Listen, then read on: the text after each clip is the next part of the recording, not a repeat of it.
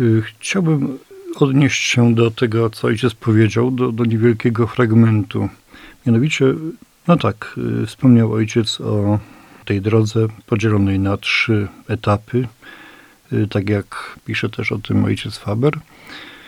I wspomniał ojciec o tym pierwszym, krótkim etapie, który nazywamy nawróceniem. Taki początkujący. Ale czy nawrócenie to jest właściwa nazwa? Bo jest często używana. Tak, Moż, można tak to określać, że człowiek zaczyna dostrzegać, że Pan Bóg jest ważny i widzi różnicę między swoim rozumieniem spraw wcześniejszym a obecnym. I cieszy się z tego, że obecnie widzi więcej, zrozumiał coś więcej, ale dostrzega, że jeszcze za mało, więc po prostu podejmuje y, dalszy trud już bardziej celowy, już bardziej taki określony, bo ma konkretny kierunek chce ku Panu Bogu.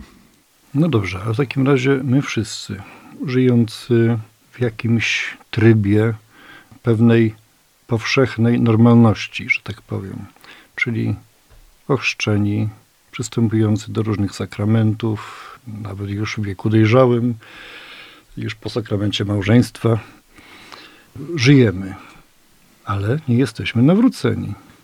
A przecież należymy do Kościoła jeżeli y, zdefiniujemy nawrócenie, życie w łasce uświęcającej, to od momentu sakramentu Chrztu Świętego już jesteśmy nawróceni. Sakrament Chrztu Świętego jest sakramentem wiary. Owszem, byliśmy ochrzczeni w dzieciństwie, nie pamiętamy tego. Wzrastamy w rodzinie głębiej czy płyciej wierzącej, gorliwej w praktykach albo takiej chłodnej czy oziębłej, ale przychodzi moment dla tego młodego człowieka, że musi osobiście podjąć decyzję, czy ten skarb wiary, który otrzymał na Chrzcie Świętym, będzie rozwijał, czy go gdzieś będzie gubił po drodze. No i ten wymiar osobistego nawracania się, kolejne etapy, bo powiedziałem, wspomniałem pierwszą rzecz. Sakrament Chrztu Świętego, sakrament wiary jest elementem nawrócenia, fundamentalnym. Natomiast potrzeba, żeby na tym fundamencie budować dalej i tak różne periody są w życiu człowieka, gorsze, lepsze i za każdym razem y, trzeba podejmować wysiłek. Wspomniał Pan o takiej y, powszechnej Y, praktyce. Żyjemy w rodzinach, chodzimy do kościoła. W tym naszym skrawku Polski więcej chodzi do kościoła, w innym skrawku Polski mniej ludzi chodzi do kościoła. No dobrze, I, ale zwyczajnie ludzie starają się być dobrymi dla siebie, szlachetnymi, upadają, mają słabości. Normalna rzecz. I teraz jak tutaj nawrócenie? Otóż pozwólcie, że zacytuję pewne zdanie, które wypowiadała żona do swojego męża. Kochanie, a pojedźmy dzisiaj do innego kościoła. Może tam dowiemy się coś więcej o Panu Bogu. I to jest krok ku nawróceniu. To jest element nawracania się. Dowiedzmy się coś więcej o Panu Bogu. Czy tu, czy tam, czy z tej książki, czy z takiej audycji, czy z tego radia, czy z innego. Pragnienie tej kobiety byli już małżeństwem ileś tam lat. 15-20 lat już byli małżeństwem. Więc te pierwsze zaangażowania i troski, pierwsze zakupy i do, dorabianie się, żeby jakoś to ułożyć. Dzieci przychodziły w tym małżeństwie na świat. No, no dobra, Bogu dziękować, wszystko się tak działo. I gdy przychodzi pewne, pewien moment głodu, zdać sobie sprawę z tego, że jestem głodny Boga że ten głód, który we mnie jest, że coś, co mnie trawi, coś mnie niepokoi, to jest taki ślad. I tak jak wszyscy, tak zwyczajnie przechodzą całe swoje życie, nic szczególnego, żadnych tam niezwykłości, żadnych fajerwerków. A przecież w tej zwyczajności to może być właśnie wielka mądrość i też spojrzenie na Pana Boga. Może inną opowieść wrzucę tutaj. W pewnej wsi spaliło się gospodarstwo. Na szczęście nie było ofiar w ludziach, ale tragedia dla tej rodziny. Sąsiedzi poruszenie e, w tej i w kolejnych innych wsiach. Pewien człowiek, przechodząc obok domu gdzieś na skraju wsi, gdzieś pod lasem, zaszedł do samotnej staruszki, która tam żyła i mówi jej, co wydarzyło się we wsi. Ona na to. Hmm, ciekawe. Ciekawe, co Pan Bóg dobrego z tego chce wyprowadzić. Nie trzeba mieć wielkich szkół, prawda? A dojrzałość duchowa, wiara, o której pani Małgosia mówiła, żeby ten trud wzrastania w wierze, żeby spojrzeć na swoje sprawy i innych e, w wierze. Rozdział drugi pod tytułem Zarozumiałość i zniechęcenie omawia przyczyny trudności, przeszkody w rozwoju duchowego człowieka.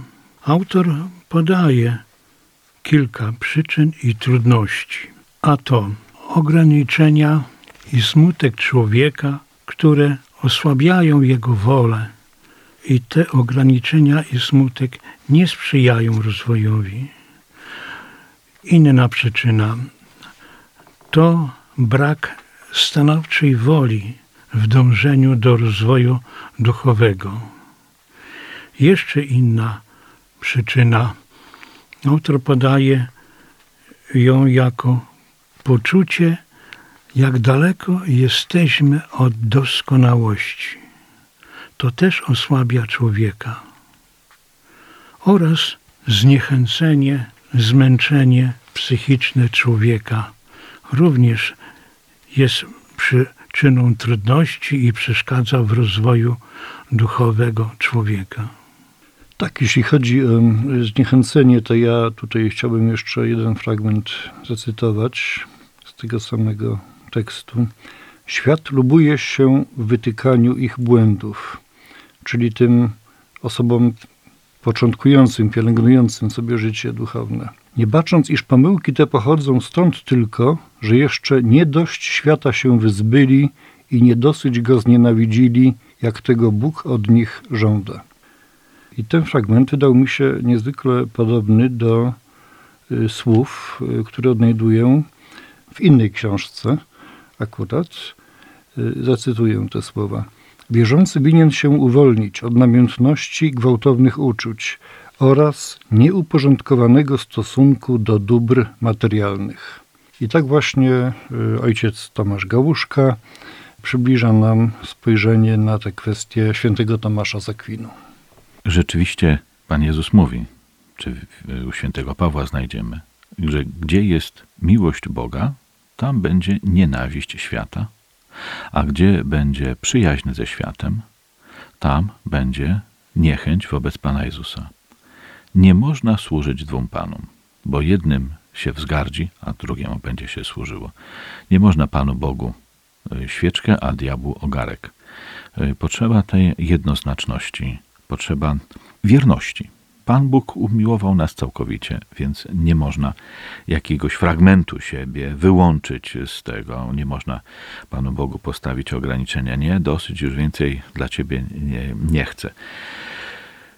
Natomiast y, bardzo, bardzo ciekawe zdanie Pan wyjął z, z, tego fragmentu, z tego rozdziału, bowiem rzeczywiście wielu jest takich, którzy podejmują ten wysiłek wierności Panu Bogu i starają się szlachetnie przeżyć, ale im nie wychodzi.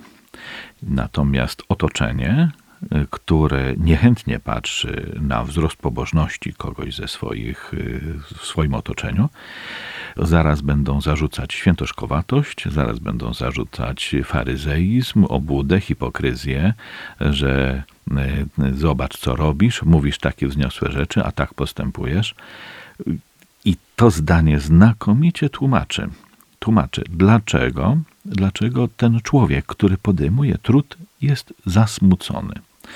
Zasmucony zarzutami, które dostrzega, że no, niosą w sobie ziarno prawdy, ale zasmucony tym, że nie dość jeszcze wyzbył się zasad świata, że jeszcze nie dość jest tak wierny Panu Bogu, jakby chciał być wierny i że te zarzuty świętoszkowatości to są na wyrost.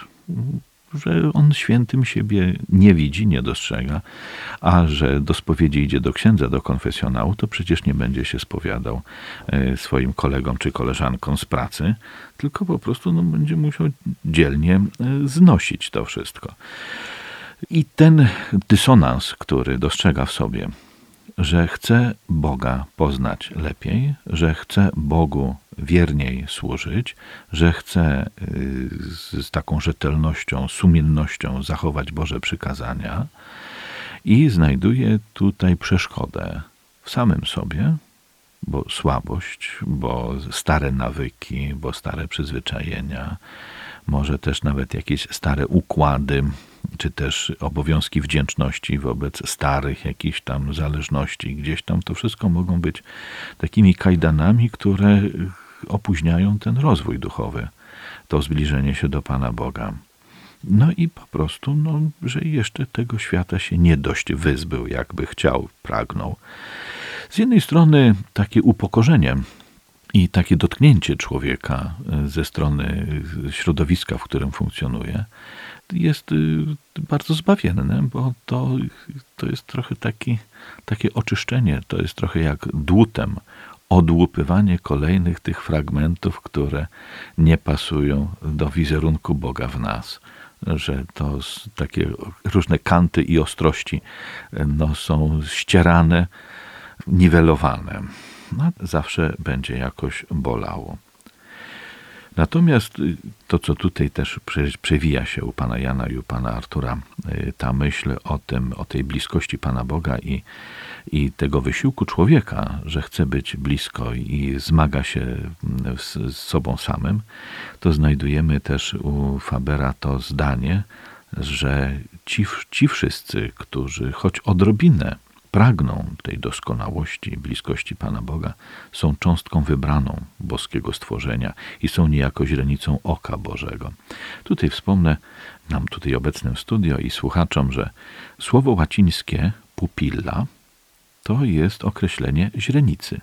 Stąd właśnie y, pupilek, no to to jest ta źrenica, czyli, czyli tak oczko w głowie, jakbyśmy to, czy źrenica oka, czyli jeszcze bardziej coś wartościowego, cennego, tak postrzeganego, że człowiek będzie chronił siebie i ręką zastawi y, oczy, żeby ich nie stracić. Gotów jest rękę stracić, ale, ale nie oczy. Tak sobie y, postrzega wartość tej źrenicy, prawda? I chyba to porównanie w jakiś sposób odpowiada rzeczywistości, że Pan Bóg ma upodobanie, wybiera, że cieszy się każdym, kto podejmuje ten wysiłek poszukiwania.